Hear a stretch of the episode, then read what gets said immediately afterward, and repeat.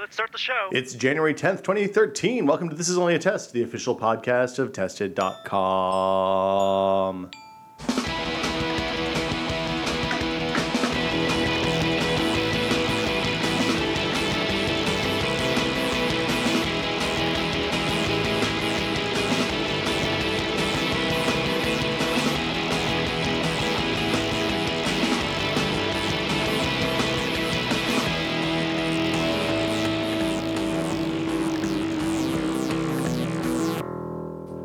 I'm Will Smith. Well, Norm and Joey are still at CES, and Gary's out sick, so I'm going to do something a little unusual today. I'm here today to tell you guys, all by myself, for the next, you know, however long this takes, the truth about what I really think about CES.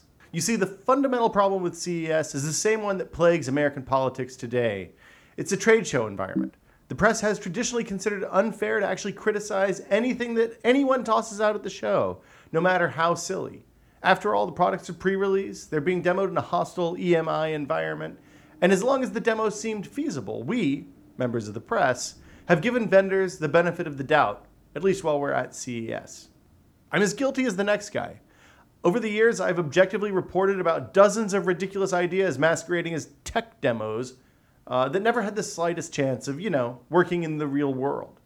I'm talking about everything from Wi Fi VoIP phones to 120 inch TVs to streaming devices completely lacking ecosystems to LCD windows to hopeless DRM screen schemes like Ultraviolet to Android 3.0 demos that were really just video loops, all the way down to forks that tell you when you're eating too fast. In the old days, I think vendors who paid their money and brought their consumer electronics to Vegas actually had good intentions most of the time to go along with their crazy ideas. But in the last few years, I've started to suspect that vendors were taking advantage of the benefit of the doubt. And I don't like that. I'm done giving silly ideas the benefit of the doubt. Here's what I really think about CES 2013 so far. I'm going to start with the TVs. No one is talking about 3D anymore. 3D on TVs is done. I say good riddance. Even the more comfortable passive glasses were still obnoxious for the 64, 65% of Americans who wear glasses, you know, like me. You can only watch 3D in a perfectly dark room. Conditions have to be just right. The movie has to be just right. God forbid you have to turn a lamp on. It's terrible. I'm only comfortable watching 3D in the theaters, or, you know, even better, not at all. Good riddance, 3D. I bid you adieu.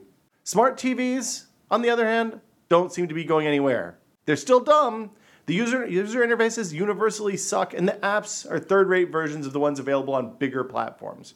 But TV manufacturers are still trying to get people excited about apps on their TV, and it just isn't going to happen. Why do they keep pushing? I have a couple of theories. One is that the manufacturers perceive apps the same way they did 3D, as another potential feature that people might want just enough or be suckered into wanting enough to encourage you to buy their brand instead of someone else's. Or maybe just maybe, buy a new TV sooner rather than later. This illustrates to me that TV manufacturers have absolutely no idea why most people buy new TVs. Here's what I really think most people buy a new TV when their old one breaks. It's either out of warranty or it will cost too much to fix. I bought a smart TV, smart, three years ago. But compared to my Xbox, Apple TV, Roku, and even the Boxee box, it's really dumb. The manufacturer provided very little after sales support for the smart functionality of this TV, and three years later, my Panasonic set has gotten one software update. It's still running the same awful version of the Netflix app as it was when I first turned it on three years ago. In that time, I've seen new enhancements to apps I use on every other box connected to the TV. Sometimes that's a bad thing. Sorry, Xbox. But most of the time, with change comes improvement. I don't get that with the smart TV, which to me says it's not very smart. More importantly, if those third party boxes aren't updated as frequently as I'd like, they cost between, you know, 50 and 100 bucks. My TV cost more than $2,000. If I need to buy something to get new functionality, am I more likely to replace my Apple TV or the TV itself? It's a really easy, simple math question. $50, $2,000. I'm replacing the Apple TV. Apps on your TV are one of those things that don't matter once you purchase the set. You'll try them once, realize they're slow and bad, and the remote's a pain in the ass, and then you'll forget that your TV is even connected to the internet at all. That's, that's why I don't like smart TVs. Smart TVs are dumb. They're still around. People are selling a bunch of them. They're not going away anytime soon. I wish they would.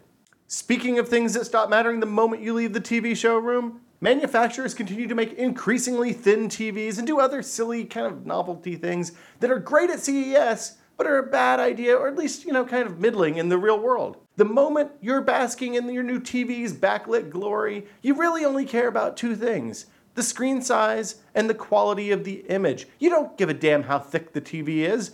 I mean, it, it, doesn't make any sense. You look at it from the front, you never see the side. It's crazy. The thinner it is, the harder it is to plug stuff in. The next great TV revolution, thickness isn't going to be from five credit cards thick to three credit card credit cards thick or one credit card thick to seven tenths of a credit card thick. It's going to be getting rid of the expensive pain in the ass monitor mount and moving to a mount that you can stick on the wall with Velcro or glue or maybe just paint the damn thing on. Get out your roller and put a TV on the wall. That's what I want. And while they're at it, the wire problem. We got to fix the wire problem, guys. If I'm hanging my TV from the wall and using some post-its, I don't want to see any dangling cables. I don't want to see the dangling cables with my $300 monitor mount, and I don't want to drill holes in the wall to run power cables and HDMI. It's a big pain in the ass. Don't don't get rid of the dangling cables. Get rid of them. The good news is, if you care about picture quality, everyone is making a big deal about 4K TVs this year. 4K is, is legitimately going to be a big deal. More resolution is always a good thing, but it's probably not for you yet. The only people who should really be buying 4K sets in 2013 are the very, very, very, very wealthy. If you're rich enough that there's no appreciable difference for you between spending 20 grand on a TV set and buying a Big Mac, bust out your Amex Black and go silly. But if you don't own a yacht, a jet, a third home, or like five cars, don't plan on buying a 4K set this year. They're, they're going to be too expensive. And by the time the 4K sets are actually affordable for normal people like you know like you and me, there'll actually be content available for them in their native resolution. And the much much cheaper sets that'll be available by then, well, they're to be demonstrably better than today's very best screens. The best thing you can buy today is to look like a turd sandwich compared to the cheap set from four years four years from now. Yeah, yeah, I know. Upscalers are great. They're better than they ever have been before. But no, don't go buy a 4K TV set this year. And I don't I don't want to make you sad, but you're probably not going to buy a 4K set next year either. Think 2015. And and probably not early 2015, probably late 2015. Don't buy a 4K set. Go look at it in the showroom and be like, "Oh my god, I can't believe this is going to be amazing for years from now." Don't buy it. Don't buy a 4K set this year. The good news is streaming content is going to get better this year for uh, like five of you, probably. Netflix has announced Netflix HD. What they're promising to do is stream video over the internet in full 1080p resolution. This is an amazing, magical content deal that will ultimately crippled by the fine details. You see, the 1080p streaming only works if your ISP connects to Netflix's CDN, which makes it cheaper and better for them to stream high resolution video to you. The problem is that to date, two ISPs have announced a partnership with Netflix. Cablevision, and Google Fiber. This is the first time I'd ever heard of Cablevision. And, and Google Fiber is only available in Missouri someplace. Like most CES news, it sounds awesome and makes a great press release, but realistically, it's not going to affect you at all in the real world unless Cablevision or Google Fiber are your ISPs. The other good news is that there actually are some plans for 4K content. Uh, Sony has this thing that they call mastered in 4K resolution uh, that they're going to start rolling out on Blu ray discs in 2013. Now, this sounds great, right? You and I don't have a 4K set, but I mean, it's nice that the guy with the private jet and the yacht will be able to get a nice 4K copy of whatever movie he wants to see for his expensive ass TV. There's always a catch with these kinds of early announcements that are pre-spec and, and you know tack onto the last generation uh, uh hardware disc-based format. Uh, and, and getting native resolution movies out on a nascent TV spec is it just sounds too good to be true, right? If you guessed that they're only going to release a handful of movies this year and half of them will be crap, you'd be, well, half right. Right now they have five movies planned. Five. Five movies. So far, the movies are The Amazing Spider Man, Battle Los Angeles, The Other Guys, and then two remakes. Total Recall, the 2012 version with Colin Farrell that I don't think should exist and, and I don't acknowledge, and then The Karate Kid from 2010. I'm going to skip the obvious jokes. This is not a good list of films. I hear The Amazing Spider-Man's great, but like We just rebooted Spider Man 12 years ago, 10 years ago. Tobey Maguire's Spider Man, not this new guy. The real catch isn't that the movies are bad and there's not very many of them. The catch is that the movies aren't even in 4K resolution. They're mastered in 4K, but delivered to you when you go to Best Buy and buy them in good old Blu ray default 1080p. Yeah, 1080p. The, the best part of this whole thing is that the guys who sell bleach and dish detergent have a new replacement for HD as an out of context marketing term that makes no sense in the applications it's used for. Just, just, and this is just in the nick of time because HD was really in danger of becoming passe for marketers. So it's good that 4K is stepping in to replace it. I'm a nerd and I barely know what 4K means. But I am really looking forward to buying some 4K toothpaste and 4K car wax for my self driving car next year. 4K is the future. Sony actually does have a 4K streaming service planned, but they don't have many details yet. And it's probably going to use an app built into the TV, so I'll likely never know that it's there, even if I do go out and get crazy and buy a 4K TV instead of sending my kid to college. So there. Sometimes you just see crazy stuff that makes very little sense at CES. For example, this year Panasonic had a 20 inch 4K resolution Windows 8 tablet. That is a big honking tablet. I, I, mean, it's like a it's like a monitor that you can put in your lap and write on. Uh, now, it's running Windows 8, and it includes what I'd assume is a pressure-sensitive stylus, and it will likely be ridiculously. If you have to ask, it's too expensive for you. It's going to be really expensive. But but this is going to surprise you. I think this thing is a brilliant idea. It's a really good idea. It makes perfect sense to me. It's easy to forget because most of us do stuff at work that doesn't really need any kind of special powers or, you know, we don't need a good computer to do work. We just need something that can run Excel and Word and maybe Outlook if you're stuck on that nonsense still.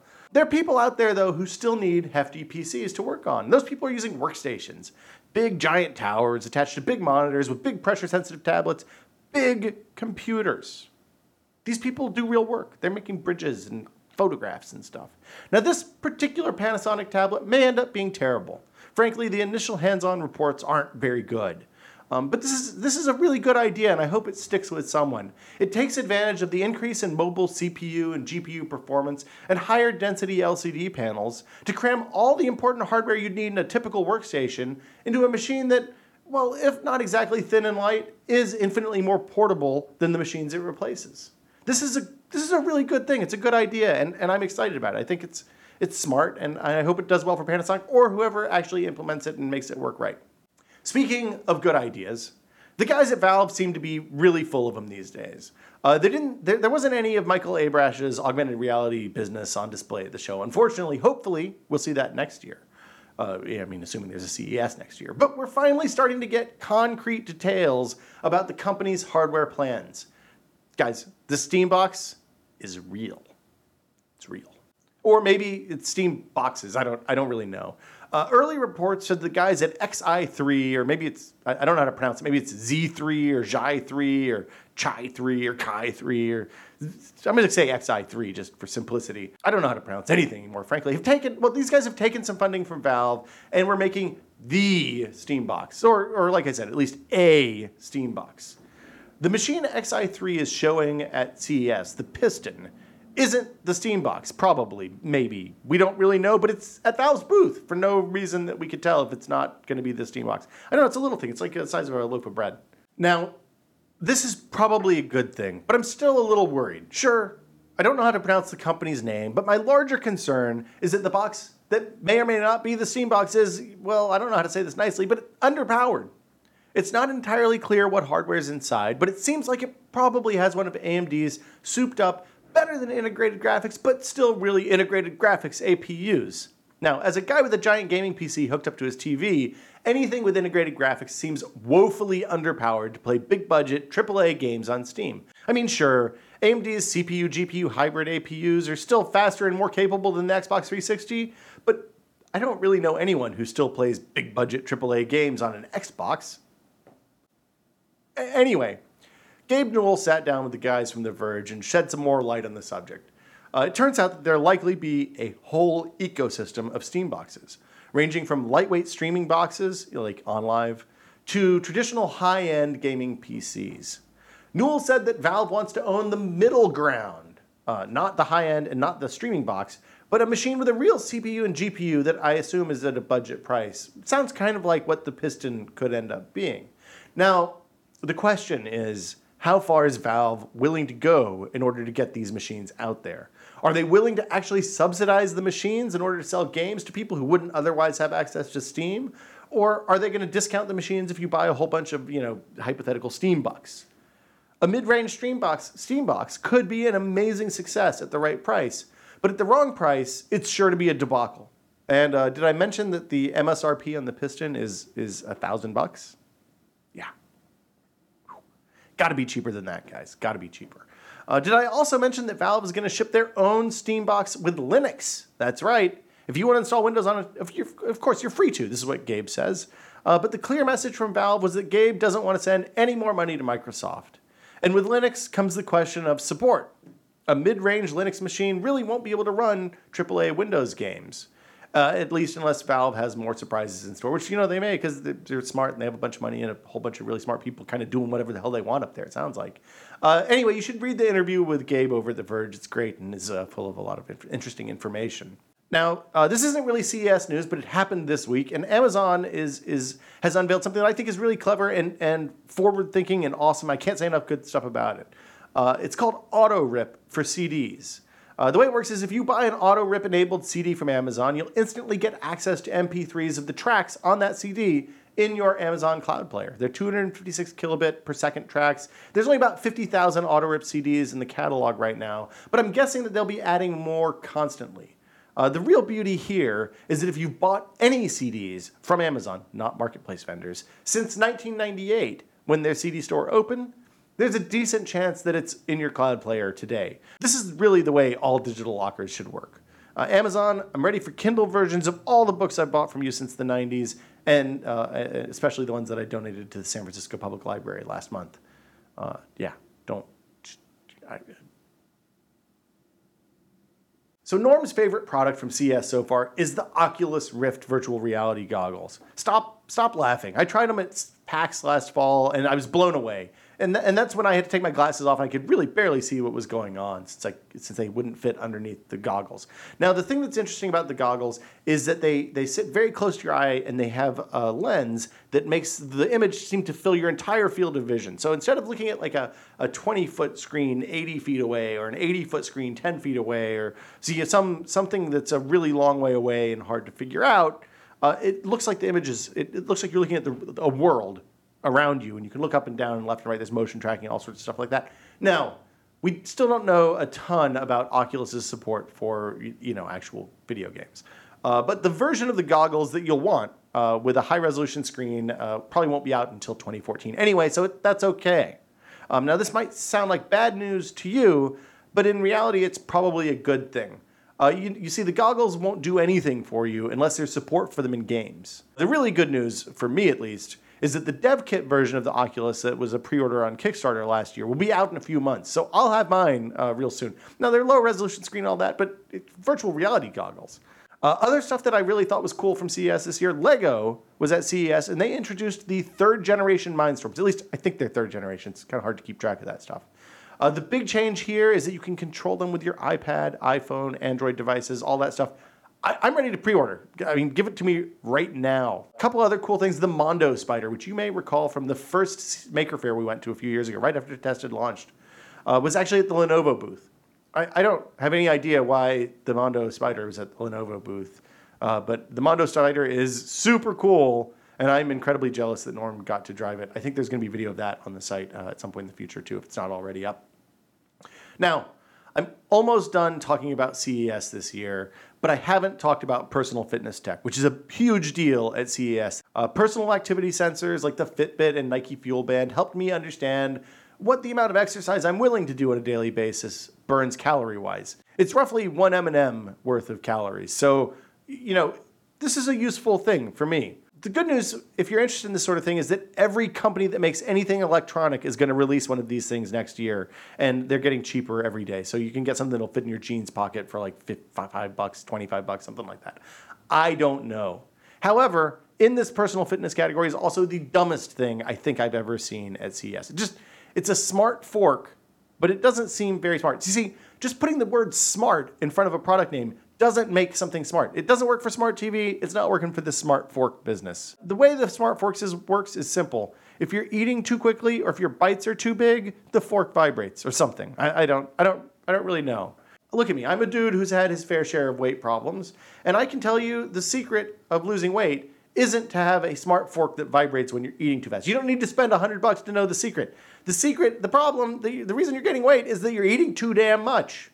Uh, once I figured that out, it got easy. Just eat less and you lose weight faster. It's, it's yeah, that's all there is to it. Now, if the fork could tell me that a donut was worse for me than some lettuce or cucumber or something like that, it would be super smart. But this thing doesn't do that, and that's why I think it's the stupidest idea I've ever seen at CES. Now, uh, that's it for CES. We'll be back next week with another regular episode of This Is Only a Test.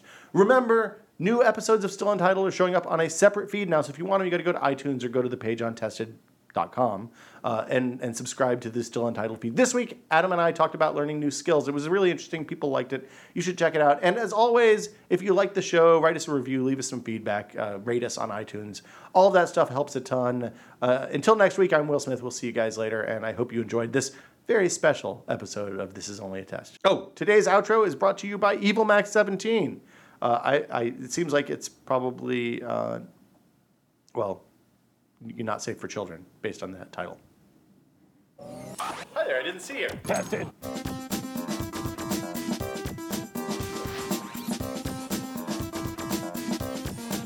Uh, if you wanted to watch a movie about a bag full of cocks, what would you watch? Uh, what?